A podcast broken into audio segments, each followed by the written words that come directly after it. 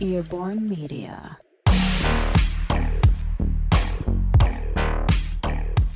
Jesteś esportowcem? Zarabiającym miliony streamerem? Ambasadorem najcięższego gamingowego sprzętu? Jeśli twoja odpowiedź na każde z tych pytań brzmi nie, no to jesteś u siebie.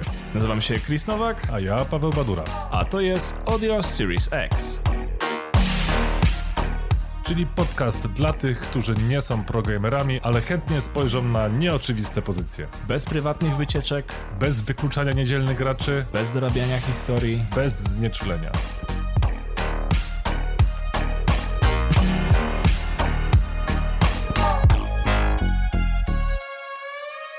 A, i gramy na Xboxach.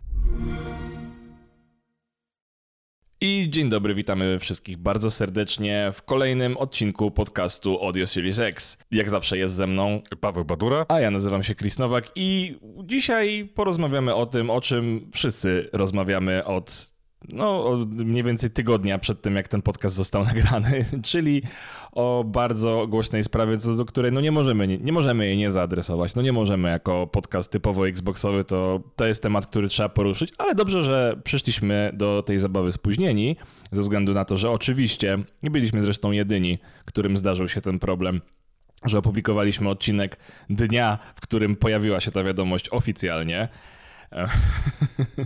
Czyli oczywiście. Tak, czyli oczywiście Tak, mówimy tak, tak, o, tak, o także to- przejęciu Activision Blizzard przez Microsoft za szaloną kwotę. Nie pamiętam, czy to jest 68 i ile mm, miliarda dolarów? No bo głupio, I 7. I 7. 7. no 300 jasne, milionów brakło, Ale żeby no było głupio mi number, nie? zaokrąglać coś, co jest w miliardach dolarów, bo 300 milionów to jest bardzo dużo kasy. Więc podawajmy w miarę dokładne kwoty. Nie, ile? 67, e, nie, 68,7 miliarda No nie, niebagatelna kwota, niebagatelny deal, ale właśnie, no tak jak wspomniałem przed chwilą, moim zdaniem to wcale nie jest źle. Em, Rozmawialiśmy o tym chwilkę dosłownie przed, em, przed włączeniem nagrywania, jeśli chodzi o to, że jakby już troszeczkę kurz opadł pierwszy i można na spokojnie się zastanowić, co tak właściwie się z tym wszystkim wiąże. Co tutaj jest e, na rzeczy. Ja uważam, że dobrze ten kurz opadł, bo tam się pojawiło trochę takich nieścisłości. E, w ogóle zaczęło o tym pisać por- portale, które do tej pory nie miały w ogóle styczności z e, game devem, nie miały styczności z, z, z, z, z grami. No nie, nie, nie chcę przytaczać teraz kto pisał, tak? No, ale przytoczyło jasne, się tam mnóstwo, mnóstwo rzeczy, pojawiło się dużo, e, dużo komentarzy, jakieś tam plotki, które zostały od razu podchwycone, po, po, postawione jako oficjalne komunikaty, więc nawet dobrze się stało, że ten kurz już opadł i, i my bierzemy sobie te zmiotki w dłoń i będziemy tutaj sobie sprzątać i układać ten, te na kubki, o- odsiewać e, fake newsy od tego, co, e, co naprawdę się wydarzy. Chociaż oczywiście no, dalej nie wiadomo, co się dokładnie wydarzy, bo to są dalej, dalej przypuszczenia, bo ten, e, ta finalizacja potrwa mm, kilkanaście miesięcy, na pewno skończy się przed lipcem przyszłego roku, e, bo takie są założenia do finalizacji tej transakcji. No i oczywiście, e, podobnie jak to było w wielu przypadkach, ze względu na to, że to jest jakby transakcja, która ma wpływ na e, globalny rynek e, rozrywki w postaci, e, w postaci gier komputerowych, gier wideo, e, no to, to muszą zaakceptować to w, przeróżne organy, no i e, wszyscy wskazują i wy- wytykają tak pomału paluszkiem już w stronę, w stronę Unii Europejskiej, która lubi takie rzeczy opóźniać i ona będzie badać to najbardziej, najbardziej wnikliwie i, i te opinie będą najpóźniej opublikowane, no ale wszystko wskazuje na to, że, że jednak e, do, tego, do tego dojdzie, no bo to też warto podkreślić, że e, tutaj mam teraz e, informację przed sobą, Microsoft w tej branży, jeśli chodzi o branżę gier komputerowych, gier wideo, to przebił Take-Two, który kupił Zynga za prawie 13 miliardów dolarów, to też im brakło 300 milionów, czyli 12,7. No to czyli 50, e, 56 milionów, e, miliardów różnicy pomiędzy tymi przejęciami, więc no, stawka jest mega, mega duża. Więc pospekulujemy trochę, ale jednak będą te spekulacje oparte o to, co już wiemy po tym tygodniu od tego trzęsienia ziemi, które zresztą trzęsienie ziemi, które kosztowało, znaczy kosztowało, to ja też nie lubię tego stwierdzenia, że kosztowało, ale e, zmniejszyło wycenę e, całego koncernu Sony o 20 miliardów e, dolarów w dobę. Ja, może, ja się zastanawiałem, może, może sobie kupię akcję Sony, po prostu w sumie lepiej ten, lepiej kupować akcję kogoś, do kogo nie jesteś emocjonalnie przywiązany, nie? Wiesz co, ja, ja, ja słyszałem opinię i poczytałem trochę o tym i wszyscy eksperci mówią, że najlepszy moment teraz, żeby kupić akcję Activision Blizzard, dlatego, że nie ma opcji, żeby nie urosło, a też nie ma opcji, żeby spadło, dlatego że Microsoft w momencie finalizacji transakcji e, deklarował, mm, znaczy inaczej, wartość tej transakcji e, pod względem wykupu udziałów jest zamrożona na w momencie chwili informacji o, o zakupie, czyli w tym tamtym momencie e, akcje Blizzard, Blizzard Activision e, kosztowały 70 dolarów i za taką cenę e, podobno jest oficjalne stanowisko, oficjalne dokumenty są podpisane, że to jest cena, po której nastąpi zakup tych akcji.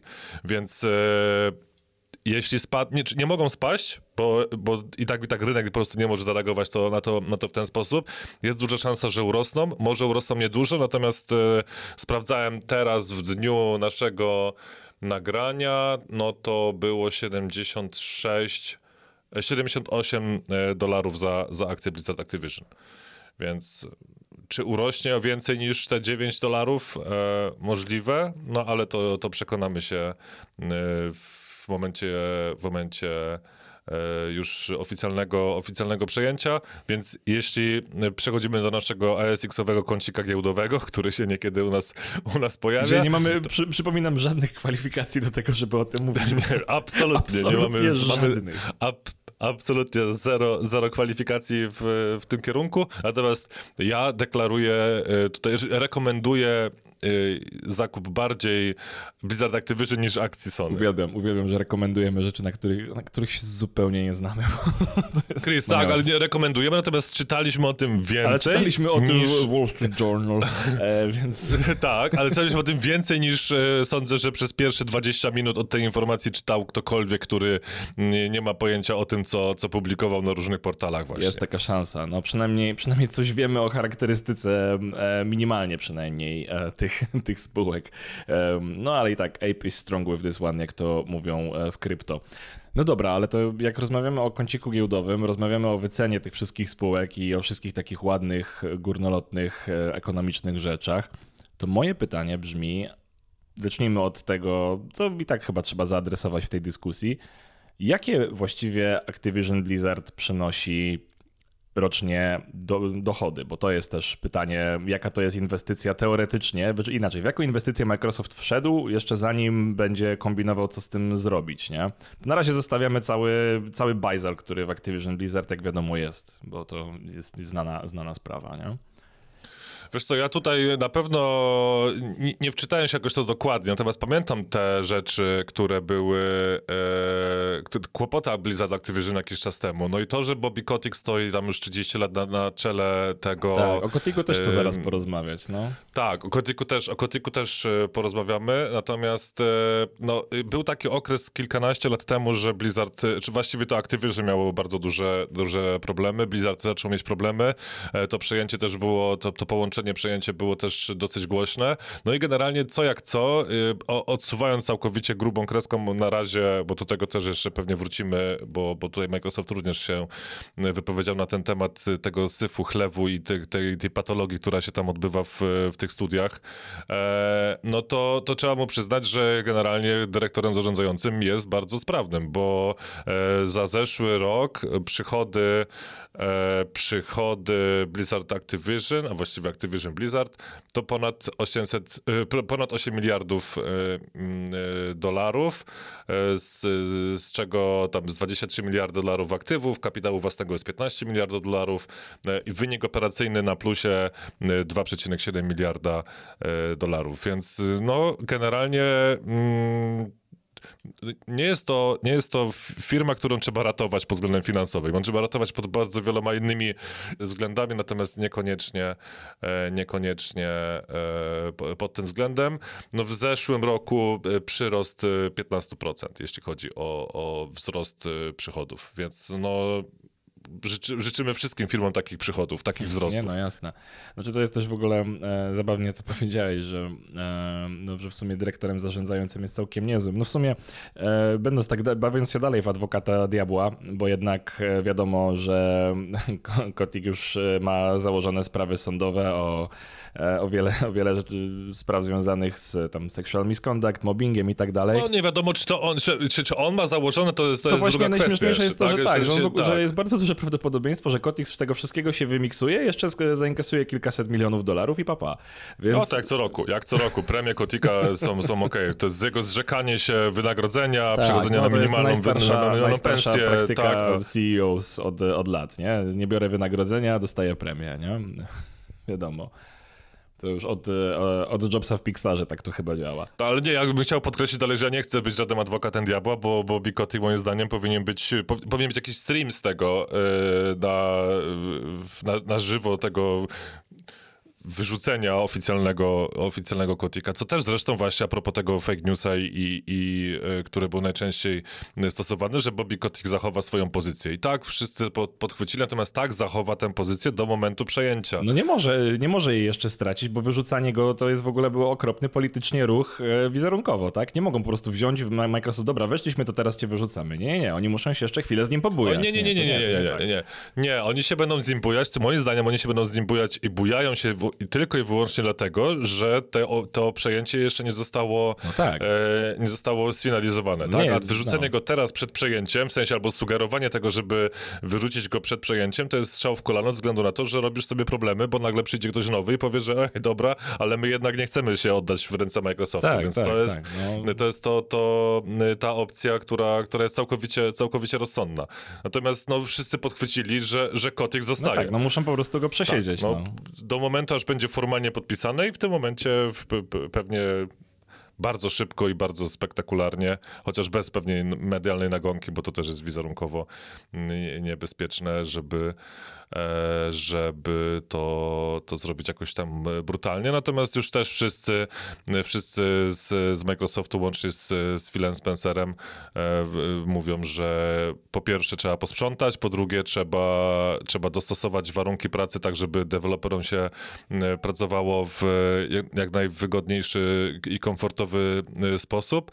A Spencer w ogóle też podkreślił, że mamy bardzo fundamentalne wartości i w żadnym przypadku nie zgodzimy zgodzimy się na, na jakikolwiek kompromis. Y, to też nawiązanie do tego, że e, Bobby Kotick też mówił parę razy, że jeśli nie posprzątamy tych spraw, to ja wtedy odejdę, no ale to jest takie mówienie, że okej, okay, to, jest, to jest podobna kwestia jak ograniczenie wynagrodzenia i liczenie na kilkuset milionowe no tak, premie tak, co roku. Tak. No, z, właśnie, tylko ty, a tak swoją drogą, wracając jeszcze do tej Zyngi, um, chciałem, zastanawiałem się, bo pamiętasz, y, pamiętasz ile, ile Zynga właściwie przynosi, przynosi przychodów, bo w sumie chciałem ją zestawić z y, King jednak, który mam wrażenie, że tak naprawdę w Activision Blizzard jest najbardziej dochodową spółką ze względu na Candy Crush i inne tego typu produkty, bo umówmy się, core gaming to nie jest biznes, który zarabia najwięcej. Najwięcej zarabiają gry, których no my, jako my, nie lubimy.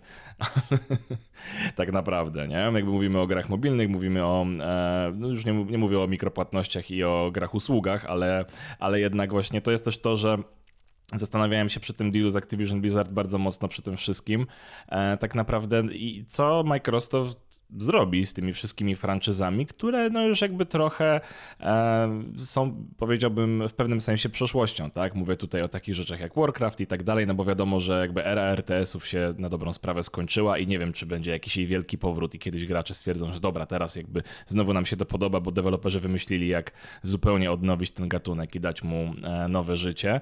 I tak samo, e, no właśnie, i tak samo wiele, wiele, wiele IP, które e, typowo blizzardowskich, no oczywiście Diablo się fajnie sprzeda na premierę, oczywiście te, pamiętajmy o tym, że no Diablo Immortal tak naprawdę może zarobić więcej pieniędzy, ja wierzę w to, że może, no bo umówmy się, nie chcę, jeśli mamy nie wsadzać usług do, do takich typowych korowych produktów, które są fajne, a Microsoft też wydaje mi się być wystarczająco ostrożny, jeśli chodzi o takie rzeczy to e, no raczej ten, e, raczej, raczej rozdzielą to i no, gry, które będą funkcjonowały w ten, e, w ten sposób, w, ten, w tym modelu biznesowym, a gry, które będą działały w tym, to raczej, to raczej ze względu na fanbase trzeba będzie jakoś, jakoś od siebie oddzielić. Zastanawiam się po prostu, no właśnie, nie wiem, czy ty masz jakieś swoje oczekiwania, jakieś swoje spekulacje z tym, z tym związane, jak ty sobie to wyobrażasz? Możemy tu sobie pobajdurzyć oczywiście, nie? No to dobra, to od początku patrząc na to, bo tutaj zostało poruszonych wiele wątków, to zacznijmy od tej, od tej Zyngi. E, no Zynga została przejęta z, z tego, co widzę chyba w 2016 roku albo w 2015, bo ostatni wynik e, finansowy, który zaprezentowany jest dotyczący e, Zyngi, to jest 14,6 miliarda dolarów za 2015 rok, ale wydaje mi się, że, że nie ma sensu tutaj, w ogóle nie powinniśmy tego porównywać, bo po pierwsze to jest 7-8 lat różnicy pomiędzy tymi dwoma przejęciami, a po drugie, no to rynek rynek a właściwie te IP, które posiadały w cudzysłowie e, IP, znaczy dobra, może nie w cudzysłowie, ale te, te, te gry, które, które posiadała Zynga w swoich zasobach, to nie jak się mają do tego, co, co, posiadał, co posiada jeszcze Activision Blizzard, więc nie wydaje mi się, żeby to było dobre, e, dobre porównanie tych, tych, tych dwóch rzeczy. Eee, no, więc czy to jest porównywalnie duże? No patrząc na to, czy moim zdaniem niewspółmiernie duże, jeśli chodzi o ilość tych e, tytułów, które, które Zynga miała w ofercie, a które ma Activision Blizzard, no to ta, ta Zynga za 12,7 miliarda dolarów przejęta przez e, Take-Two, no to też, też robi wrażenie, ale nie wiem, czy to jest dobre, dobre w ogóle kierunek, żeby, żeby jakkolwiek te, mm, e, te, te dwa przejęcia porównywać. Nie, nie, jakby wiesz, jakby Zynga porównałem do frakcji. okej, okay, dobra, że to też... Tylko Activision Blizzard właśnie miałem na myśli konkretnie mhm. King. Tak? okej, okay, dobra, dobra, dobra, rozumiem. Bo to jest, wydaje mi się, jakby uczciwe przełożenie ze względu na charakterystykę tych. Mhm. E, dobra, co do tych RTS-ów, no to wydaje mi się, że tutaj Microsoft sobie zrobił bardzo dobry test w tym roku, a właściwie to w zeszłym roku e, te, test, testu, e, testu RTS-ów, w ogóle to, że Age of Empires nowe nie ukazało się na, na, na konsolę, a na PC to chyba nie zostało aż tak super przyjęte, mimo świetnych opinii i, i to nie jest gatunek mój aktualnie teraz, natomiast ci, którzy mm, w tych, tym gatunku e, strategii się e, dobrze czują, no to mu bardzo chwalili e, Age of Empires nowe, więc co do tego Warcrafta, to, to może niekoniecznie w, w kierunku RTS-ów, ale tutaj ja bym chciał, żebyśmy sobie trochę po, pospekulowali, pobajdurzyli, tak jak ty powiedziałeś, na temat tego, że tych IP, które, mm, które ma Activision Blizzard w, swojej, w swoim portfolio jest na tyle dużo, że tutaj można robić mega spin-offy, tak? Czyli okej... Okay, można robić mega spin-offy, można w... zrobić gigantyczne MMO w StarCraftie, może ktoś na to czeka, nie? Wiesz, jakby... Można zrobić, wiesz, e, można zrobić e, e, Microsoftowe Uncharted w świecie nie wiem, IP, które, które tutaj e, posiada, e, czyli w sensie odwrócić całkowicie styl gry, tak? Czyli zachować, zachować, e, nie wiem, wyobrażasz sobie na przykład jakąś jedną rasę ze StarCrafta, wyciągnąć całkowicie i zrobić z tego, nie wiem, action shootera na przykład, tak? Albo, albo cokolwiek. No można z tym lore robić wszystko, tak, nie? Właśnie. Tak. Trochę o to chodzi. W ogóle w sumie jak tak teraz pomyślałem sobie, to biorąc pod uwagę te wszystkie IPs, które tam są ze sobą i to właśnie wszystkie blizzardowskie, wszystkie właśnie typu Crash Bandicoot, Spyro the Dragon, e, plus jeszcze wszystko, co ma Microsoft, typu właśnie Halo i tak dalej, to jeśli Microsoft nie zrobi swojej odpowiedzi na Super Smash Bros., no to ja nie wiem, dlaczego oni tego, tego nie robią, bo, bo to się aż o to prosi, biorąc pod uwagę, że te wszystkie IP są u nich. Ja mam taką bardzo cichą nadzieję, taką najcichszą, taką, która jest taka cichutka, ale tak, taka duża, że mm, Microsoft ruszy Hexena który no, był genialną grą, ja się zachwycałem nią wtedy i, i e, jakby to zostało w jakikolwiek sposób odświeżone, no to to, no, to ja będę mega zadowolony. Czy to w takiej formie, jak było wtedy, jeden do jednego, i tylko, że w, w, nowej, w nowej wersji, nie, nie, nie wiem, ale, ale ten świat i ten klimat y, Hexena chciałbym, żeby był gdzieś tam y, na uwadze Microsoftu, więc fajnie by było jakby, jakby to, to, się, to się w jakiś sposób w jakiś sposób udało. Natomiast jak już jesteśmy przy tym Warcraftie i przy tym, co się tutaj za chwilę będzie działo, za chwilę sobie po, po, po, pospekulujemy, pobajdurzymy znowu o tych e, możliwościach i tych naszych pobożnych życzeniach ewentualnych, e, to e, wyobrażam sobie, że mega zastrzykiem dla Microsoftu i w ogóle dla y, płacących abonament y, Game Passa byłoby wrzucenie World of Warcraft właśnie w, w PC-owego, w PC-owego Game Passa. Czyli ok, nie musicie teraz płacić już, już e, za, za miesięcznego, miesięcznego abonamentu za World of Warcraft, ale macie go dostępnego e, w ramach, w ramach Game Passa. Nie wiem, ile aktualnie e, ludzi płaci. Właśnie nie wiem, jak bardzo się pokrywają te osoby, nie? Czy gracze tacy World of Warcraft Warcraftowi, bo, bo też właśnie bo też właśnie pytanie, czy to są osoby, które faktycznie będą, który, którym to robi różnicę, czy płacą abonament za inną rzecz, czy ludzie, którzy płacą abonament za Game Passa stwierdzą, a jak już mam zapłacony ten World of Warcraft, to sobie Ale to nie, nie wiem, czy to jest ten sam typ niech odbiorcy. Nie będzie, nie? Niech nie będzie tego, yy, to nie, niech nie będzie ten sam typ odbiorcy, ale wiesz, jak ładnie wyglądają cyferki, które, bo czekaj, teraz patrzę, 4,8 miliona ludzi płaciło abonament w 2020 roku. No to przypływ prawie 5 milionów graczy do abonamentu Game Passowego, to brzmi jak plan. Brzmi jak plan, nie? Ile, ile kosztuje abonament w sensie, po, potencjalnie, potem porównywalnie do, porównywalnie do Game Passa, nie w wersji Ultimate. Czekaj, już zaraz sprawdzam. 14, 15 dolarów. 15, 15 dolarów. 15 dolarów. Czyli no bardzo blisko. 15 dolarów, ewentualnie, tak, 15 dolarów miesięcznie, 42 dolary e, za 3 miesiące i 78 dolarów za, za 6 miesięcy. No to czyli generalnie, e, no... Śmiało mogą to zrobić, nie? Tak, śmiało mogą to zrobić, a potem, wiesz, rozmowa, rozmowa z, z takimi zewnętrznymi studiami, którzy, którzy patrzą trochę na te cyferki, e, ile tych graczy potencjalnie zagra ich w grę i to jest jakby karta przetargowa czy gra ma być z zewnętrznego studia, ma być na premierę e, w Game Passie, e, czy nie, no to aktualnie jest chyba 20, 25 milionów graczy, albo 20 milionów graczy, teraz dokładnie nie pamiętam, ale to jest powyżej 20 milionów e, aktywnych subskrybentów Game Passa, no to dołożenie do tego 5 milionów jako karta przetargowa, nawet jeśli oni sobie grają tylko w tego WoWa i sprawdzą tam od czasu do czasu jakąś, jakąś giereczkę w, w, w przerwie, żeby się przekonać. Sądzę, że to jest, to jest ruch, którego się możemy, możemy spodziewać i bardzo ja oczywiście, moje kompetencje znowu nie są, nie, nie mamy tyle danych, które, e, które ma Microsoft, ale wydaje mi się, że to byłby ruch, który mógłby faktycznie jeszcze bardziej umocnić e, pozycję Game Passa na, na tym rynku. Wiesz, no wszystkie, możemy się tego bardzo spodziewać, zresztą w ogóle e, to jest też wniosek, który chciałem poruszyć wcześniej, ale po prostu e, gdzieś, gdzieś, gdzieś myślami uciekłem gdzieś indziej. Pomyślałem sobie, że no w zasadzie chyba takim bardzo charakterystycznym E, punktem wojen konsol w latach 20. XXI wieku będzie właśnie po prostu wchłanianie e, kolejnych studiów przez największe korporacje, które faktycznie chcą ze sobą wygrać troszeczkę też mnogością ty, tych tytułów i mnogością możliwości, więc tutaj troszeczkę strategia gry już nam się bardzo mocno, e, bardzo mocno tu wykreowała, jeśli o to chodzi.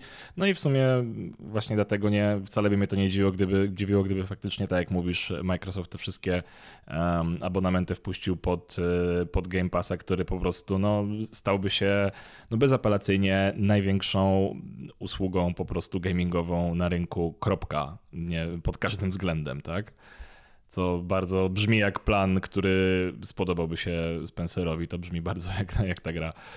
E, no dobra, to teraz e, kolejna najgłośniejsza rzecz, która się po tym jak, e, właściwie nawet chyba głośniejsza po tych spekulacjach, czy, czy Kotik zostanie, czy nie zostanie, no ale graczom Kotik jest mniej bliski sercu niż Call of Duty.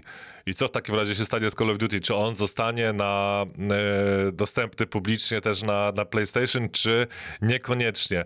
Tutaj dotarłem do informacji, że podobno Activision ma aktualnie już umowy podpisane, że trzy następne e, edycje Call of Duty będą, będą dostępne na, na PlayStation i to będzie podobna sytuacja i pewnie Microsoft, czy nie pewnie, tylko Microsoft zachowa te same, te same umowy, jak było w momencie przejęcia Bethesdy, Zenimaxa i pamiętasz, że, że Deathloop był, został, został na wyłączność przez, przez 12 miesięcy, czyli my w ramach Game Passa na Xboxach w Deadloopa zagramy we wrześniu tego roku. No to szybciej Więc... niż Stalkera, którego mi dziady opóźnili do grudnia. No tak, szybciej niż, szybciej niż e, w, w Stalkera, no i, i, już nie wiem, co, co teraz miałem. Widzisz, no w mojej urodziny miała być premiera taki prezent, no a tutaj niestety. Także poczekamy, poczekamy trochę dłużej. Ale no, Dying dobra. Light powinien być przed twoimi urodzinami. Nie, no tak, Dying Light już jest, już jest potwierdzony, już jest prezentacja wszystkich e, trybów graficznych, wydajnościowych e, i, i, i z nastawieniem na, na klatki, także to, to zaraz się wydarzy w przyszłym tygodniu premiera, więc Dying Light nie jest zagrożona absolutnie, e, absolutnie już e, z żadnymi opóźnieniami. No ale dobra, no to co? Zostanie to Call of Duty na PlayStation, czy nie zostanie? Moim zdaniem zostanie. Ja nie widzę w ogóle powodu. Wydaje mi się, że Microsoft też liczy się z tym, że przede wszystkim nie, nie sądzę, żeby strategią Microsoftu było to, że ekskluzyw ma być system sellerem i zamykanie e, gier w, jest powodem do tego, żeby one na tym systemie, żeby, po prostu te, ten system sprzedawać, zwłaszcza, że umówmy się, no, Microsoft nie zarabia na Xboxie, Microsoft zarabia na usługach. E, hajs jest z Game Passa, nie z fizycznych konsol, tak? Więc e, dużo bardziej bym podejrzewał, że Microsoft no jakby podejdzie do tego trochę na tej zasadzie, co Apple nie kupowało ekranów od Samsunga, no kupowało, nie? To wiesz, to wydaje mi się, że też politycznie będą wiedzieli, że będzie ogromny backlash e, z braku polskiego słowa, przepraszam za to, ze strony graczy jeśli chodzi o, no inba po prostu, um, jeśli chodzi o, o to, że po prostu zablokowaliby im Call of Duty, bo oni nie chcą e, nagle zmieniać platformy, no to nie zmieniajcie, bo tak naprawdę no co, no przecież to jest ich własność, oni zarabiają, e, czy wiesz, czy dogadają się z Sony, żeby, żeby wsadzić Game Passa na, na, na PlayStation? Wątpię, biorąc pod uwagę, że Sony ma takie plany, ale z drugiej strony e, mogą w pewnym momencie to przeforsować, kiedy, jeśli Sony się faktycznie w takiej sytuacji po prostu podda. E, nie wiem, jak to, e, jak to może się rozegrać, ale no nie wiem, moja, moja opinia jest taka, że biorąc pod uwagę, że jednak korowi gracze by zrobili o to straszną spinę, biorąc pod uwagę, że i tak są w stanie zarobić robić, mając, e, mając Call of Duty na, innych platformach, ja bym, ja bym, ja bym obstawiał, że, że nie będą go zamykać do, do swojej platformy. Ja, ja uważam, że będą, ale nie do końca. To znaczy tak samo jak po przejęciu, po przejęciu Bethesdy, Starfield nagle został z, z, zablokowany na PlayStation. Elder Scrolls 6, która też gdzieś tam majaczy na horyzoncie, też zostało potwierdzone, że nie będzie dostępna na PlayStation. E, natomiast wydaje mi się, że Tutaj są dwa, dwie, dwie rzeczy. E, Call of Duty, ok, trzy edycje są klepnięte umową z Sony, że muszą zostać wydane. E, bardzo mi się też spodobała ta informacja, że, że Spencer powiedział, że nie widzi możliwości, potrzeby i e, będą e, puszować ten, e, ten pomysł, żeby Call of Duty nie wychodziło co rok i moim zdaniem to jest to coś, co na pewno zrobi mega dużo dobrego dla tej serii, bo widzimy, co się stało w tym roku z Battlefieldem, widzimy, co się stało, czy właściwie w zeszłym roku e, z, z Call of Duty. Widzimy też, jakim beneficjentem tego, tego syfu, który się pojawił właśnie w tych dwóch wspomnianych przeze mnie grach jest Halo, które podało w, kilka dni temu, albo nawet wczoraj, że y, zagrało 20 milionów, milionów unikalnych graczy w, do tej pory w no, najnowsze Halo, więc to jest wynik, który przebił wszystkie poprzednie premiery tej, tej serii. E, wydaje mi się, że to, co może zostać na To, co może zostać na PlayStation, to pewnie będzie Warzone, który jest darmowy i tam są mega przychody, jeśli chodzi o dodatki i gracze sobie dokupują różne, różne rzeczy i to, to jest coś, co... I to, to jest, to może być to Call of Duty, które, które faktycznie będzie między Nie, to co jest free to play, to bezwzględnie, bo po co mieliby odcinać platformę na free to play, który już na niej stoi i odcinają od tego kupony. To nie ma, nie to dla mnie biznesowo nie ma żadnego uzasadnienia. Tak, to też, e, ale teraz jeszcze właśnie ta kwestia, czy, czy im się to finansowo opłaca, żeby się zamykać na PlayStation, e, a czy im się finansowo opłaca, żeby Sony zabierało 30% z każdej sprzedanej kopii e, ich gry? No okej, okay. chyba niekoniecznie. Sądzę, żeby bardziej im zależało, żeby, żeby ludzie kupowali, y, kupowali Game Passa. To jest to. Plus zamknięcie... No ale wiesz, ale jeśli ci ludzie i tak nie ten, jeśli to są ludzie, którzy i tak nie kupują Game Passa, yy, znaczy wiesz, dalej, dalej mam wrażenie, że tutaj jest jakby rozdzielenie tych odbiorców, nie? Że nie wiem, czy przekonasz ludzi do kupowania Game Passa i zmiany konsoli, jeśli ci ludzie po prostu, wiesz, chcą grać w Call of Duty na PlayStation, nie? To, to w dalszym ciągu jakby, wiesz od sprzedaży kopii ma jakiś tam, ma jakiś tam sens, jeśli, znaczy no też zależy jaki jest cykl wydawniczy tego wszystkiego oczywiście, nie, ale mi się no, wydaje, wiem, że... Nie, nie ja znam ja tych cyferek tak dobrze, nie? Ja bym obstawiał, że, że e, po tych, e, po, po dopełnieniu tych, tych umów, które są aktualnie już pomiędzy Blizzardem, Activision a, a Sony, e, sądzę, że, że te tytuły będą po prostu zamykane na, na, na PlayStation. Tak, tak, tak, tak bym obstawiał, ale tutaj wydaje mi się, że ważniejszym elementem jest to, że zakup tych wszystkich IP i zamykanie się zamykanie zamykanie się Microsoftu i udostępnienie tych wszystkich rzeczy w ramach Game Passa, moim zdaniem tutaj powinniśmy zwrócić uwagę też na walkę Microsoftu ze Steamem. Mhm. Bo no też w tym momencie... Wydaje, że to jest największy konkurent tak naprawdę. Tak, tutaj... patrząc na PC, na PC, no to jak ktoś ma korzystać ze Steama i tam o, o Microsoft moim zdaniem powinien wycofać i to będzie dosyć rozsądny ruch, żeby wycofał wszystkie swoje produkcje e, teraz, które są dostępne e, właśnie Blizzard Activision ze Steama właśnie w kierunku e, właśnie w kierunku w kierunku Game Passa. No bo trzymanie ludzi z dala od Steama to jest coś coś, co, co sądzę, że na tym rynku pecetowym jest dosyć dużym priorytetem. No dla, nie, oczywiście, w tym nie, no wiesz, no po co mają, wiesz, no to są same straty, jak mają ludzi w innym marketplace niż, niż u siebie, tak? Ale z drugiej strony, patrząc na to, co teraz, teraz rozmawialiśmy, no to opieranie całego marketingu na tym, czy y, chcesz kupić... E, Call of Duty na PlayStation 5 za 350 zł, czy zapłacić za Game Passa 60 zł e, i kupić sobie po pięciu takich tytułach w gratisie, można powiedzieć, otrzymasz e, Series S na przykład pod tym względem, gdzie masz Game Passa i masz wszystkie swoje tytuły, czyli generalnie oddzielając całkowicie abonament, e, no to trzy premierowe gry na PlayStation 5 w pełnej cenie, to jest cena mm, to jest cena e, Series S. Nie, no oczywiście. Słuchaj, jakby to jest argument, który znam ja, który znasz ty.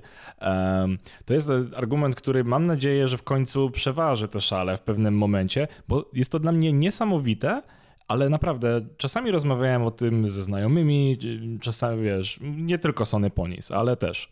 E, czasami rozmawiałem o tym z, z ludźmi z ten, e, z przypadkowymi dosłownie z BlaBlaCara, gdzie temat o grach się nawinął, cokolwiek. I, I argumentem, który bardzo często słyszałem, który no jakby no mam nadzieję, że dotrze do tych ludzi. Nie wiem jak wiele osób go reprezentuje, bo to są dowody anegdotyczne oczywiście, ale jednak jest to, że nie, nie, nie, nie, abonament nie, no bo oni chcą mieć na własność. I to jest takie, hmm, e, okej, okay. no, no możesz mieć na własność tę grę, możesz sobie ją e, jakby kupić i ona jest twoja, w wersji cyfrowej to jakby jest, też, też można dyskutować, jak bardzo jest twoja. No ale dobra, ale to, ale to no... w wersji cyfrowej, czy jest twoja, czy nie jest twoja, pudełko, czy jest twoje, czy nie jest twoje, ale Call of Duty, jak wyłączą serwery, tak samo Ale jak... właśnie o tym mówię, nie? To jest śmieszne, ale ludzie, wiesz, ludzie mówią tak nawet o grach, które i tak są, które i tak muszą działać on, z online'em, nie? Oni i tak, no nie, właśnie, ale ta gra jest no moja. No dobra, a serwery są twoje? No nie. dlatego, ja, dlatego ja kupuję pudełkowe gry przede wszystkim, nawet jak są w Game Passie, to sobie y, kupuję gry, ale offline'owe, tak, żeby właśnie uniknąć nie, no tego, że za, że za jakieś tam, nie wiem, 15 lat będę chciał pokazać komuś, jak ta, jak ta gra była super zrobiona i ona wtedy w tym momencie, y, w tym momencie będzie, y, będzie dostępna. Ja bym teraz chciał się na moment jeszcze cofnąć do tego potwierdzenia, bo to mam ten argument, który teraz zauważyłem w notatkach, dlaczego, dlaczego Kotik nie ma szans na przetrwanie w, i jakie są na to jeszcze dowody. Dowody są takie, że mm, e, dlatego Microsoft nie, czy mówi się o, o przejęciu gotówkowym, tak? Czyli on wykupi w momencie, e, w momencie e, sfinalizowania transakcji, wykupi mm, Blizzard Activision, nie przejmując jakichś tam udziałów i tak dalej, tak dalej od poszczególnych osób, tylko będzie właścicielem tych akcji. E, no to jest właśnie, to jest, to jest element, który jest bardzo często podawany jako argument, że jeśli byś chciał zostawić obecnego CEO, to możesz go włączyć z jego udziałami e, w, w swoje struktury, natomiast jak mówimy o przejęciu wszystkich, wszystkich udziałów, no to w tym momencie e, jest to krok, który od razu pokazuje, że, e, że Phil Spencer w tym momencie będzie, będzie zarządzał wszystkimi studiami, wszystkimi, wszystkimi czy całym Blizzard Activision po, po przejęciu i w tym momencie Kotick nie ma, nie ma szansy na, na utrzymanie stanowiska. I też e, tutaj też słyszałem bardzo fajną opinię ze względu na to, mm, e, na, na tą rosnącą inflację. No bo Microsoft ma tyle pieniędzy, że generalnie nie robiąc z nimi nic pod względem żadnych innych inwestycji, no to jest w plecy. Co, codziennie jest kilka y, tych przysłowiowych dolarów w plecy, więc taka inwestycja po prostu to jest też, też ruch, który, który zapewnia jakby płynność finansową i po, po jeszcze, jeszcze w tym momencie zwiększa, zwiększa zyski. Więc to, jest, to, to przejęcie w ogóle jest tak wielopla, wielopłaszczyznowe i na wielu poziomach możemy tutaj dyskutować, że, że no, brakłoby nam odcinka, jakbyśmy mieli tak, omawiać poszczególne, poszczególne rzeczy, ale też chciałbym, żebyśmy tutaj e, przekazali tę informację, bo, bo sądzę, że ma to jakąś tam swoją osobną perspektywę. Ja też właśnie troszeczkę już powoli gdzieś tam zmierzał do końca tego wątku, bo jakby też mój wniosek jest taki, że oczywiście my znamy tylko wycinek całego tego, e, całego tego dealu, całego tego, całej tej struktury biznesowej i całych też planów, które, no, planów Microsoftu to w ogóle nie znamy tak naprawdę, nie? Więc e, podobnie jak inni, możemy sobie spekulować, możemy mieć na to własne zdanie, dlatego no, postanowiliśmy się nim oczywiście podzielić. E, ile mamy racji? Nie wiem ale wydaje mi się, że i tak zawsze wzi warto wziąć udział w tej dyskusji, bo też, e, no to też chyba fajnie, jeśli wszyscy razem zastanowimy się trochę, jakby co to dla nas wszystkich znaczy i jakby jak, e, jak, jak to wpłynie na to, e, w co, w co i jak będziemy grać przede wszystkim. To też jest, wydaje mi się, taka rzecz, o której warto, warto tutaj pamiętać. Tak, jeszcze ostatnia rzecz to, to jest to, co ja, czy ja, ja w to jakoś za bardzo nie wierzę, bo ja generalnie nie wierzę w. Czy inaczej, może wierzę, bo to się dzieje, ale, ale nie mam w ogóle jakby wypracowanego zdania na ten temat. Ale bardzo dużo ekspertów zaczęło się wypowiadać, właśnie jak już ten kurz pomału, pomału opadł albo opada, że przejęcie Blizzard Activision oznacza to, że Microsoft będzie chciał się zaangażować w tworzenie swojego metaversum. Bo im więcej IP w, w, w, swoim portfolio, tym więcej możliwości. No Microsoft akurat ma pod tym względem bardzo duże pole do, do manewru, ma całego clouda swojego wewnętrznego, e, ma, ma tyle technologii, które, które mogą się w tym metaverse znaleźć.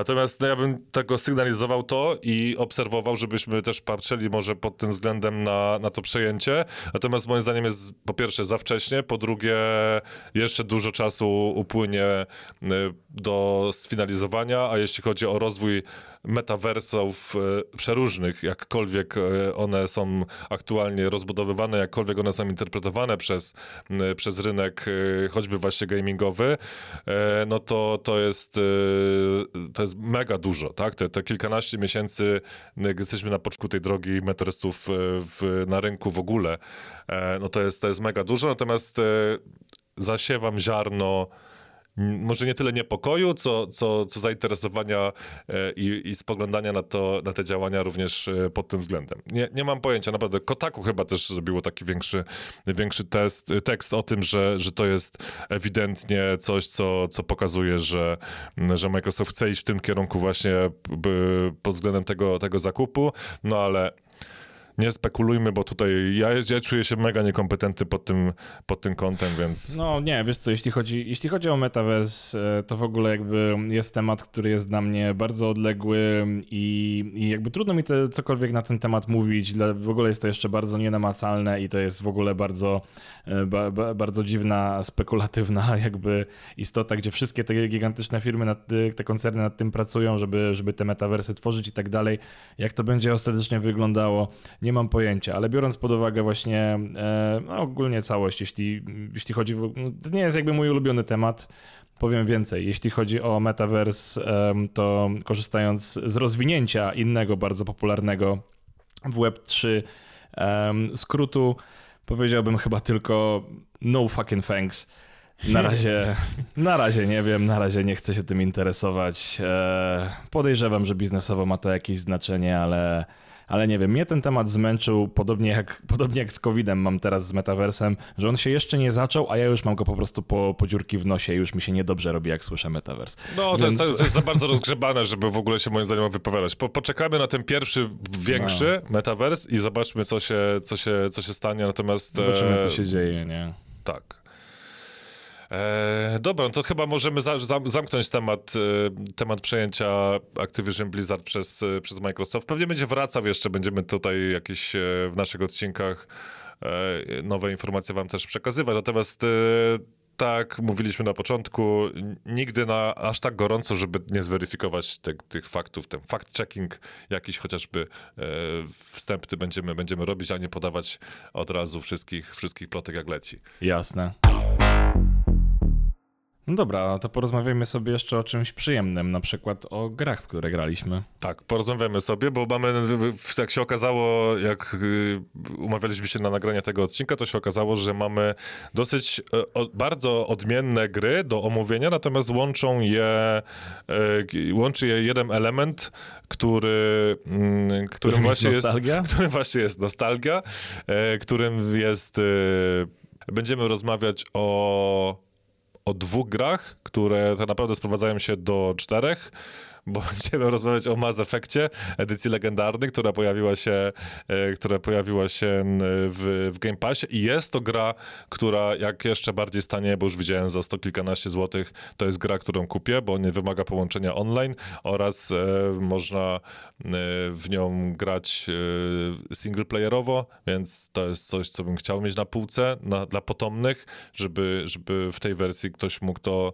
e, to ograć. No a z twojej strony mamy z mojej strony mamy Crash'a Bandicoota 4, który jest bardzo zabawną E, z zabawnym zbiegiem okoliczności to, że kupiłem to w wersji pudełkowej, myślę, będę sam miał na półce, e, bo przecież tego nie będzie w Game Passie i dwa tygodnie później Microsoft kupuje Activision Blizzard. Dlatego, e, moi drodzy, bo miałem w ogóle tą samą sytuację z Control, tylko tam nie, nie zakładałem, że Microsoft wrzuci to do Game Passa, po prostu tak się stało, ale ogólnie ilekroć kupuję coś w pudełku, to jakiś czas później to ląduje w Game Passie. Z It Takes Two też tak było, więc e, jeśli macie jakieś propozycje, co mam kupić, żeby znalazło się w Game Passie, to po prostu wrzućcie to do komentarza, to zrobię to dla nas wszystkich, e, bo najwyraźniej tak to działa. Z tym, że no jakby nie boli mnie, nie boli mnie wydanie 160 zł, jeśli Microsoft wydał 70 e, dużych baniek. E, więc wydaje mi się, że, że możemy, możemy iść w tę grę i bawić się, bawić się w ten sposób, ale tak, no ja kupiłem Crash'a Bandicoota 4, o którym też dzisiaj bardzo chętnie opowiem, bo no właśnie, to nie jest reboot, to jest kontynuacja tej E, OG serii e, z pierwszego e, PlayStation de facto, gdzie bardzo mocno się odcinają od, od późniejszych kontynuacji i adaptacji, ale o tym, o tym zaraz.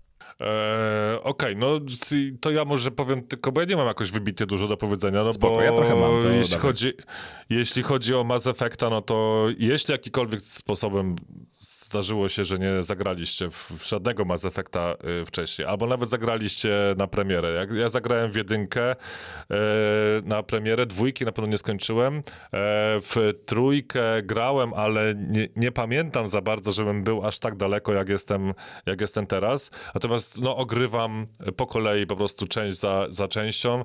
Jestem aktualnie w no, nie wiem czy w połowie, wydaje mi się, że jeszcze nie w połowie trzeciej, y, trzeciej części.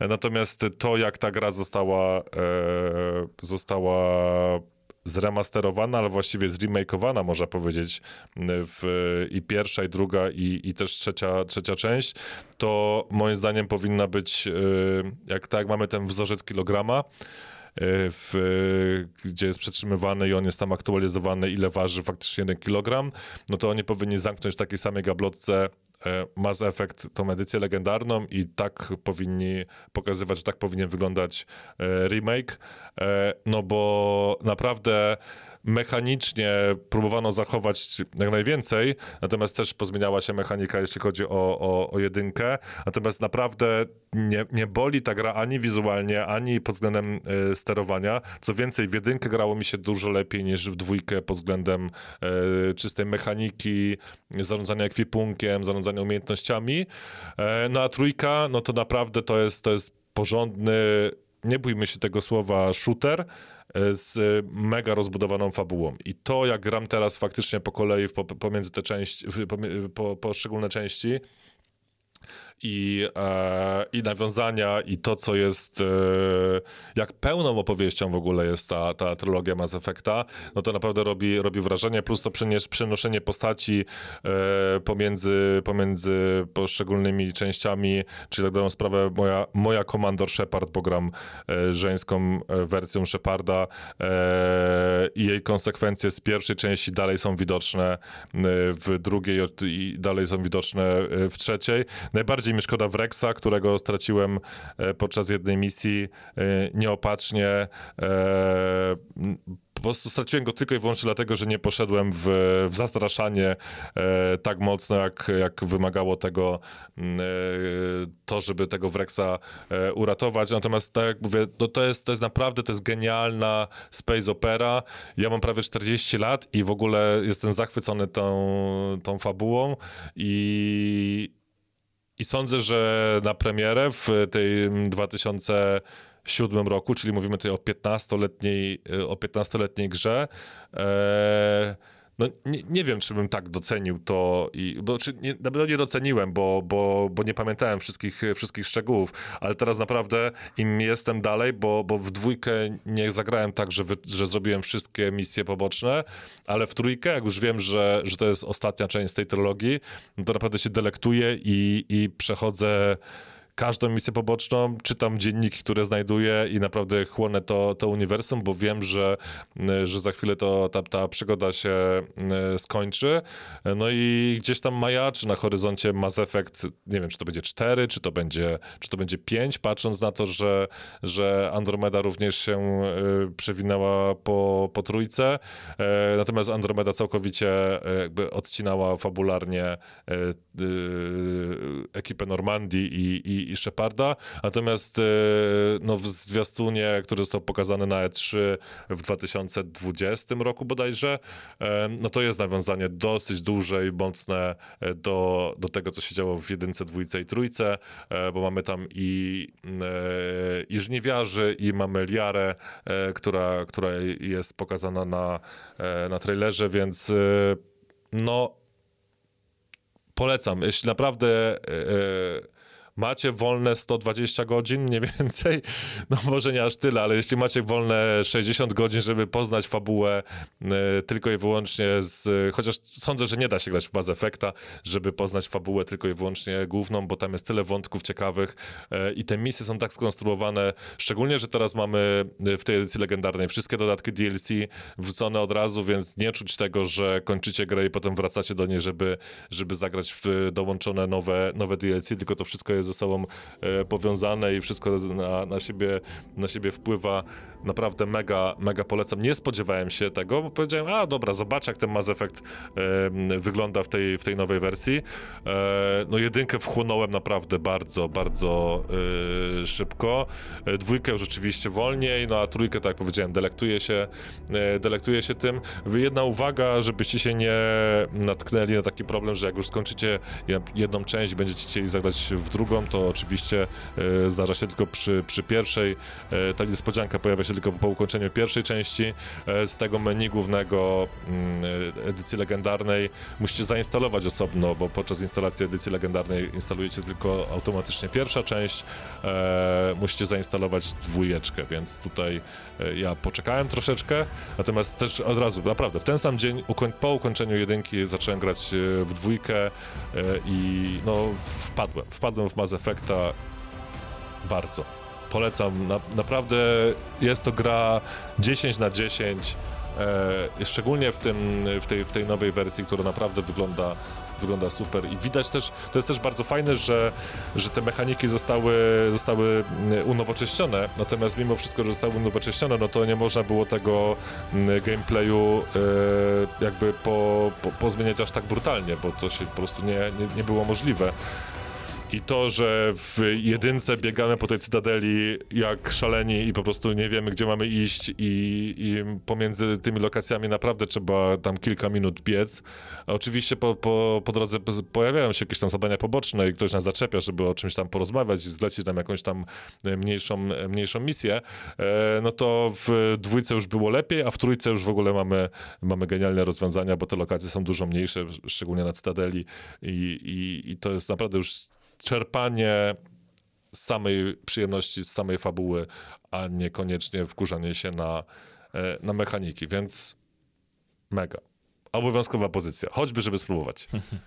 To prawda, nie, no jeśli, jeśli ktoś nie grał w Mass Effecta, to, to, to pełna zgoda w ogóle pod tym względem, bo ja pamiętam, ja pamiętam jak kompletnie zatonąłem w Mass Effectie, jak, jak w niego grałem jeszcze na 360.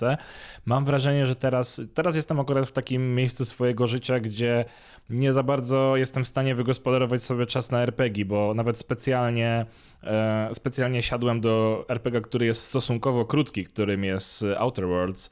E, i świetnie się przy nim bawiłem, kiedy, kiedy stwierdziłem, że przy, poświęcę cały weekend na granie, ale kiedy już wróciło do takiego grania w tygodniu, to jakby ciężko mi było do niego wrócić. I mam nadzieję, że jeszcze o nim kiedyś, jeszcze o nim kiedyś porozmawiamy, jak już go skończę, ale, ale faktycznie no, pamiętam, że kiedy miałem, potrafiłem więcej, więcej grać w RPG, może to jest łatwiejsze określenie, to nie, to, to Mass Effect y, był absolutnym sztosem. No i przyznam, że bardzo mnie kusi, bardzo mnie kusi, żeby go, żeby go odpalić i zobaczyć, jak to teraz wygląda. No najwyżej, e, najwyżej pogram w niego, najwyżej go nie skończę tak naprawdę, no co, no. Wątpię. Chcę wątpię, sobie przypomnieć, jak wątpię, to było. Nie? Wątpię, żebyś go nie skończył fabularnie, jak sobie, e, jak sobie poprzypominasz i popatrz, jak to wygląda, ale tutaj Chris Outer Worlds jest z bez dodatków porównywalne do jedynki czasowo, How Long to Beat, e, do jedynki z dodatkami Mass Effecta, no a z dodatkami, no to jest sporo dłuższy, jeśli chodzi o gameplay samego, e, samego main story. No to prawda, bo w sumie, w sumie Mass Effect też, też nie jest takim rozwlekłym RPG i to mi się też w nim podobało właśnie, że, że jakby ta, ta historia jest dość konsekwentna i ona się fajnie spina, a jednocześnie masz możliwość e, właśnie latania po tych wszystkich planetach, robienia tych wszystkich misji pobocznych, więc E, więc to mi się akurat bardzo podobało.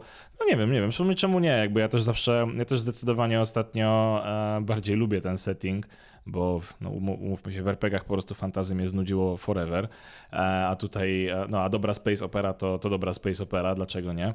Więc no niewykluczone, kurczę, że do, że do tego Mass Effecta jeszcze, jeszcze usiądę. Coś, coś, coś mi mówi, że, że to się wydarzy um, bardzo, bardzo niedługo. Zobaczymy, zobaczymy, bo w sumie mam jeszcze, mam jeszcze ten, mam jeszcze kilka gier na, na kupce wstydu. Kilka już mi się udało zacząć, ale o nich nie będę rozmawiał dzisiaj, bo jeszcze, bo jeszcze chcę troszeczkę sobie wypracować opinię na ten temat. No ale dobra, jakby wydaje mi się, że coś, coś, coś mi mówi, że jak skończymy nagrywać, to go zainstaluję i tak. Okej, okay, polecam. Dobra, to dawaj tego Crash'a Bandicoota, bo to jest w ogóle, Crash Bandicoot to jest seria, która mnie ominęła i nie grałem świadomie tak, żebym u siebie okay. w, w, żadną, w żadną część. Okej, okay. widzisz, u mnie było trochę inaczej. E, znaczy, u mnie było wręcz skrajnie inaczej, bo Crash Bandicoot, e, druga część, Cortex Strikes Back, to była moja pierwsza gra e, na szaraka. I to była gra, która wciągnęła mnie w konsolowy gaming ogólnie. Od tego się, okay. się u mnie wszystko zaczęło.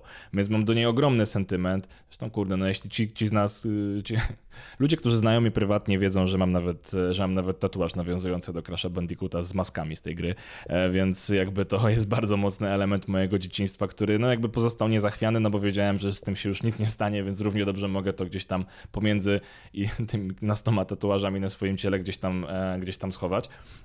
Natomiast Natomiast jeśli właśnie, no i miałem do tej gry ogromny sentyment, no bo faktycznie, no w ogóle Crash Bandicoot był grą, która totalnie e, jakby postawiła tę platformę w zupełnie nowym świetle. E, oglądałem, w ogóle jest świetny dokument, polecam ci obczaić, e, z serii War Stories, jeśli chodzi właśnie o deweloperów już takich e, klasyków pośród gier, to właśnie jak, e, jak kiedy w Naughty Dog pracowali nad pierwszym Crashem Bandicootem, to hakowali hardware konsoli, żeby wykorzystać więcej pamięci, żeby faktycznie móc wyrenderować nie tylko, nie tylko właśnie otoczenie, ale właśnie postać, postać Crasha bardziej szczegółowo, bo zależało im na zrobieniu tej kreskówkowości. W ogóle no, fenomenalnie to wykombinowali, jak, jak wiesz, jak, jak po prostu naciągnąć hardware i korzystać z części pamięci operacyjnej konsoli, która jest nieprzeznaczona do, e, do obsługi gry. Zarąbiste, zarąbiste to było. To, to tylko w tamtych czasach. Tylko w tamtych czasach takie rzeczy, oczywiście. No ale właśnie, bez Crasha Bandicoota nie byłoby Naughty Doga, bez, e, bez Naughty Doga nie byłoby, nie byłoby The Last of Us. Więc e, zabawnie, zabawnie się to wszystko toczy, że Crash Bandicoot należy teraz do, e, do Microsoftu. O czym jeszcze oczywiście nie, nie wiedziałem kupując. Jeszcze nie? Jeszcze nie, jeszcze nie, to prawda. Ale no, nie wiedziałem o tym kupując tę grę. Kupiłem ją w pudełku, pomyślałem sobie, no pewnie to i tak, i tak się nigdy w Game Passie nie pojawi, no to sobie sobie przytnę. E, no i kupiłem Crash'a Bandicoota 4, e, co jest bardzo ciekawym w ogóle podejściem do tematu, bo e, wydawać by się mogło, że nikt się nie odważy robić następnej gry w takim stylu platformówkowym jak, za, jak te 20 parę lat temu. No bo w rzeczywistości, no jednak pamiętajmy o tym, że no już 25 ponad, bo pierwszy Crash Bandicoot został, ukazał się w 96 roku, jeśli dobrze pamiętam. Tak mi się wydaje, tak? Tak, 96. Um, mhm. I, e, no i faktycznie, no potem ukazały się jeszcze dwie części na pierwsze PlayStation i potem zaczęły się dziać z tą serią różne eksperymenty, które zawsze spotykały się z bardzo mieszanymi albo po prostu negatywnymi opiniami. Te gry po prostu były bardzo inne i jakby nie potrafiły jakoś zachować tego, tego klimatu tej pierwszej serii, mimo że próbowali z nowymi mechanikami. Te, mechaniki, te mechaniki moim zdaniem nie były takie najgorsze, to były po prostu bardzo inne gry, ale była bardzo mocna grupa ultrasów i ten Crash Bandicoot miał być robiony po, po, po staremu albo w ogóle walcie się. I ludzie się bardzo od niego e, odłączyli. Crash Bandicoot, you banished me to the past, but all it did was give me more time to plan your doom. You'll find me up the mountain. Don't freeze on the way. Well, you know, I'm, I'm sensing a real fraught history here. How many times have you beaten this clown anyway? Three. Really? Only three? Funny. Seemed like more.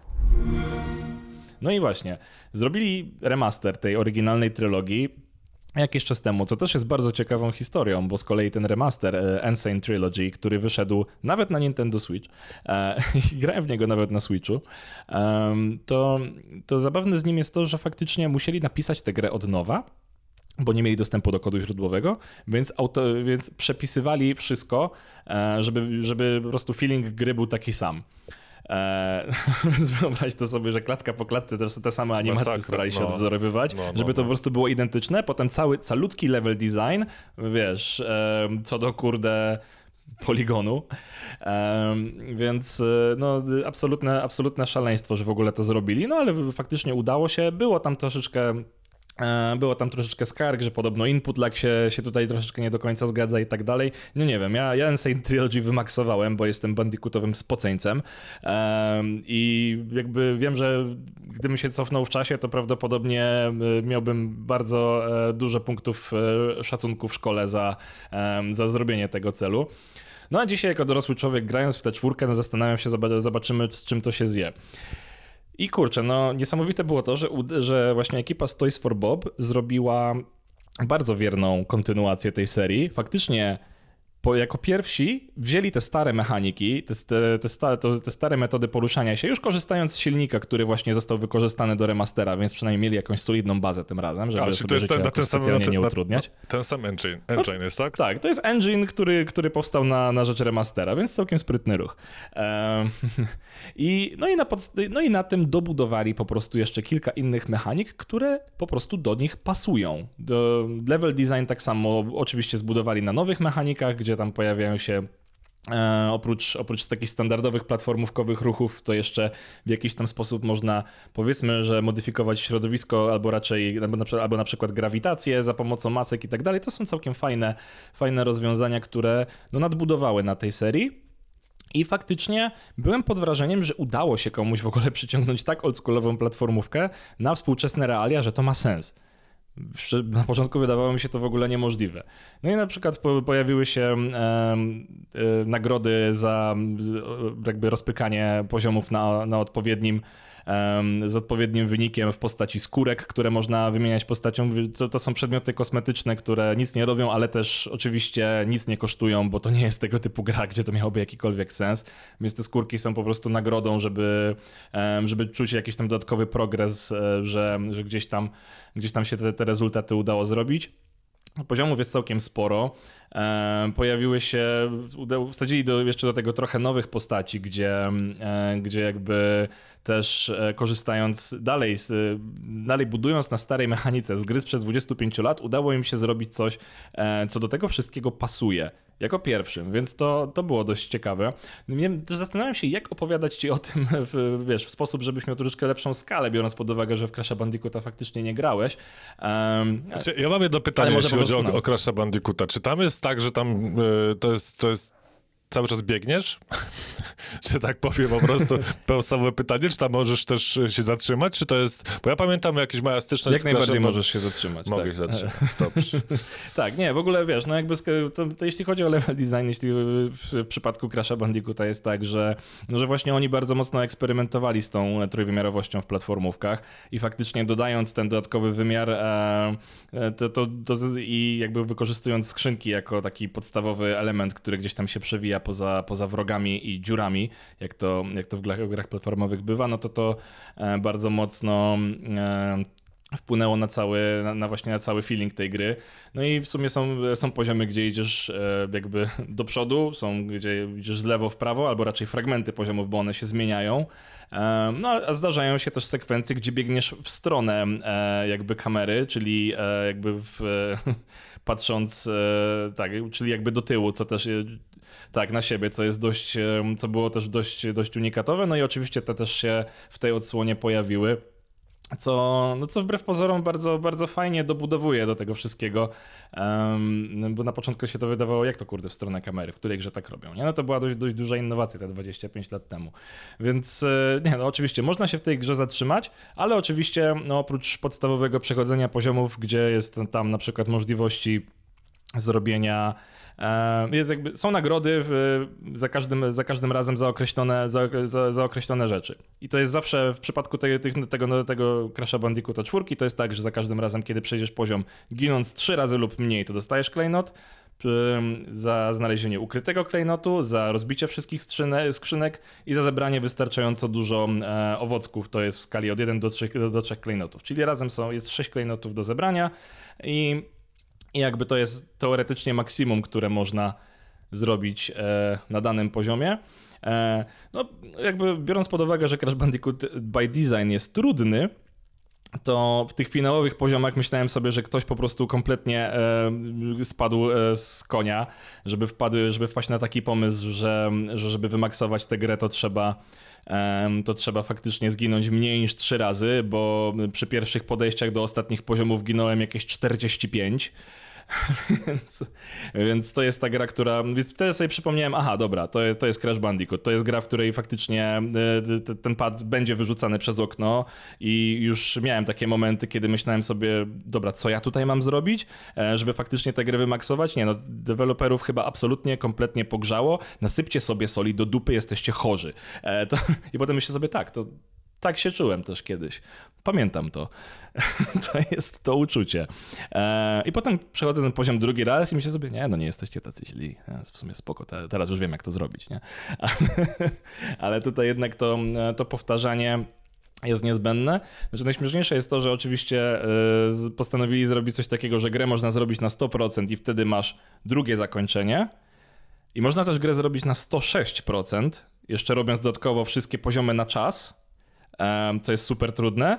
I jeszcze oprócz robienia ich na czas, musisz jeszcze zrobić je w tak zwanym trybie perfekcjonisty, czyli bez, bez ginięcia ani razu, rozbić wszystkie skrzynki i zrobić wszystko, co jest do zrealizowania na danym poziomie. Co wydaje mi się absolutną abstrakcją i trzeba nie mieć życia, żeby to było do zrobienia. E, na teraz jest, zdaje się, promil e, ludzi, którzy zdobyli ten achievement pośród osób, które, które w to zagrały.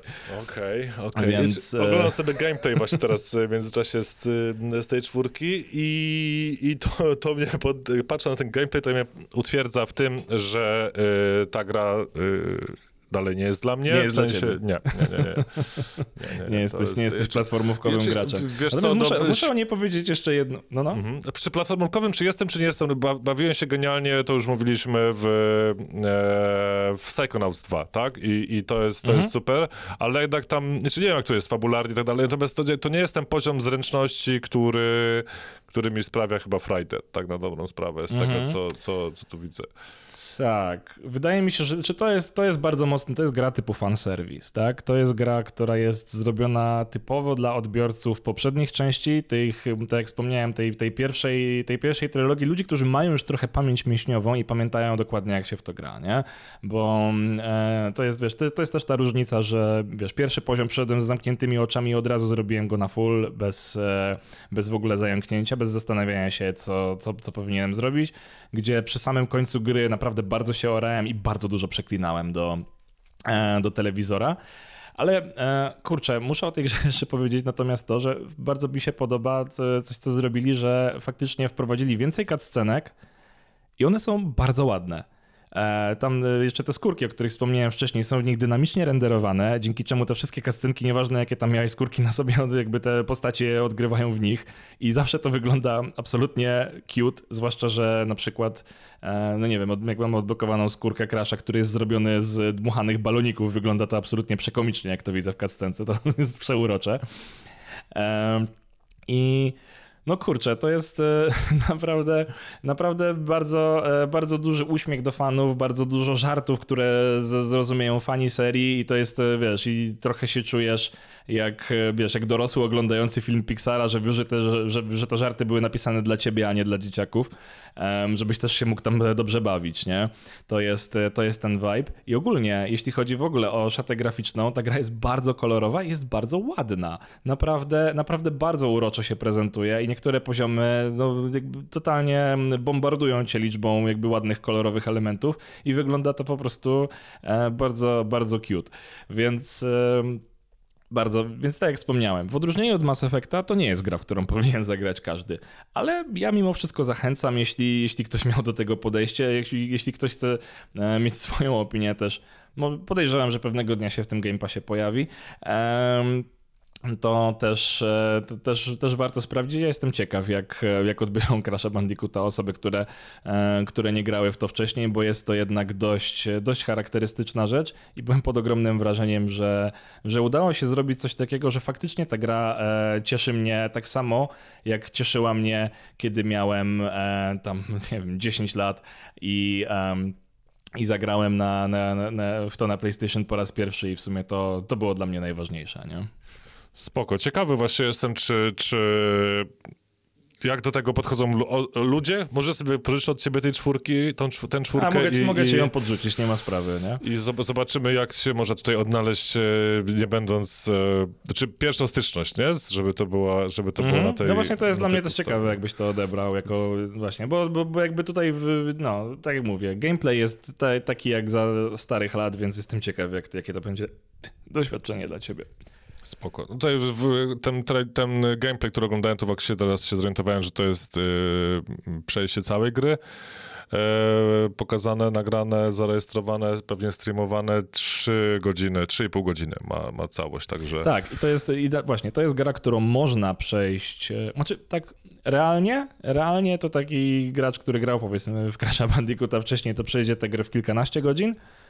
E, Okej. Ale żeby ją, żeby ją zrobić na maksa, to podejrzewam, że musisz władować e, koło 100.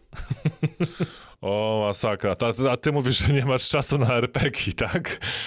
No ale nie robię tej, tej gry No, na wiem, maksa, wiem, nie? wiem, wiem, Da- wiem, Dałem wiem. sobie spokój, nie? Bo jakby wiesz, czy inaczej. A, właśnie, duży minus. E, nie ma quick resuma i bardzo mnie to zdenerwowało, bo co prawda oczywiście, no, na Series X to się, to się ładuje szybko, więc, e, nie, więc wiesz, więc jak stwierdzę, dobra, mam ochotę pograć sobie pół godziny w Crash'a Bandicoota, bo to jest gra, którą spokojnie można odpalić na krótką sesję, Czyli level, level 1, tak? I to jest... No przy... Nie, no pół godziny to, to trzy levele okej, możesz zrobić bez dobra. problemu. Tak, tak. Em, bez problemu myślę. Nawet m, zależy jak trudne, nie? Jak, jak, jak łatwiejsze, to może i więcej.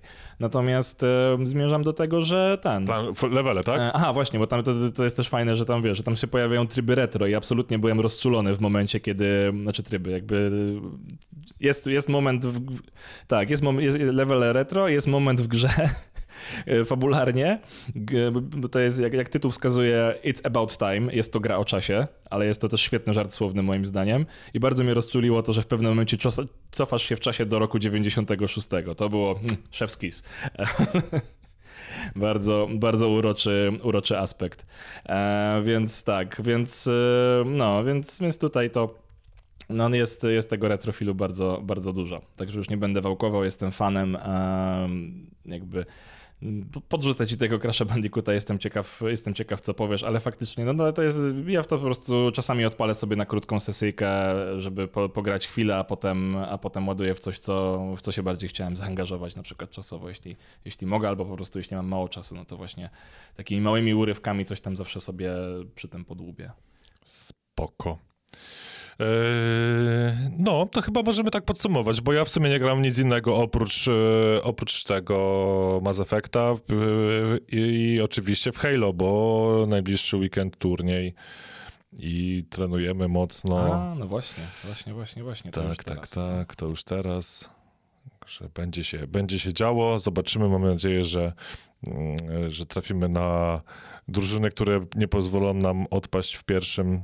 E, Po, po, pierwszych, po pierwszej przegranej, w sensie, że chociaż jeden, jeden mecz wygramy i to jest nasz, nasz cichy, mm, nasze ciche życzenie i, i nie możemy się w sumie doczekać tego, e, tego, tego turnieju, no bo sprawdźmy się. Dwa mecze zagracie na pewno, nie? To... Tak, dwa mecze, dwa mecze zagramy. Sprawdziłem teraz moje statystyki w Halo i chyba je przemilczę, nie powiem ich publicznie, w sensie czasu spędzonego, spędzonego w tej grze. I nie pamiętam, kiedy grałem tyle w coś, e, w jedną No, rzecz. ty chyba drugi etat zrobiłeś w Halo od premiery, nie? No 8 dni, 2 godziny, 30 minut. No 8 dni to jest 24 godziny, tak? No tak. No. Znaczy nie, 8 dni To- łącznej gry. Łączne gry, no. O- o- 24 razy 8. No. Tak. Tak, tak, tak. Właśnie. Dobrze, kończmy, bo to jest wstydliwy temat i, i nie powinniśmy tego e, upubliczniać. Dobrze, dobrze. No to w takim razie, drodzy słuchacze, do usłyszenia w bliżej nieokreślonej przyszłości, no bo jakby ta, ta formuła dwutygodniowa u nas y, została troszeczkę, troszeczkę zmieniona ostatnio, ale to na pewno, na pewno jeszcze się będziemy słyszeć. To, to mogę wam obiecać. Nie zamykamy się w żadne ramy, żadne dwutygodniówki nam nie będą e, mówiły, jak mamy grać. Tak, e, więc też nie, nie będziemy mieli za co przepraszać. Tak jest. Dobrze, no to podzielcie się z nami, czy waszymi spostrzeżeniami na temat przejęcia Blizzard Activision, Activision Blizzard e, przez, przez Microsoft. Wasze spekulacje też są mile widziane. E, I co? I czy gracie w Crash'a Bandicoota, czy, czy graliście, czy wam się podoba i czy... E, I czy już zainstalowaliście Mass Effecta, a jeśli tak, to jak daleko z nim jesteście? Zdecydowanie. Tak, szczególnie, że tak mówię, ta gra się pojawiła w zeszłym roku na tej edycji legendarnej. Fajnie, że się pojawiła w, w Game Passie, bo to też na pewno otworzy, e, otworzy ten rynek, ale jak mówię, cały czas mam rękę na pulsie pod względem ceny pudełka, muszę to mieć w pudełku, nie chcę się uzależnić od e, jakiejkolwiek usługi online, żeby, żeby w tej wersji naprawdę tej legendarnej, pełnej, e, jakkolwiek to, ta platforma by potem nie ewoluowała, no to sądzę, że, że ta gra nawet za 15 lat będzie będzie ciekawa pod względem na pewno fabuły, a pod względem gameplayu też nie będzie za bardzo odstawała. Chociaż wiadomo, jak będziemy grać w metaversach za 15 lat, Przekonamy się. nie wiadomo. Dobrze, no to co? To do usłyszenia w takim razie y, i Dzięki, cześć. dzięki za wysłuchanie. Cześć. Subskrybuj Audio Series X w swojej ulubionej aplikacji podcastowej. Produkcja i realizacja Earborn Media. Muzyka Raw Performance. Zaprasza Paweł Badura i Chris Nowak.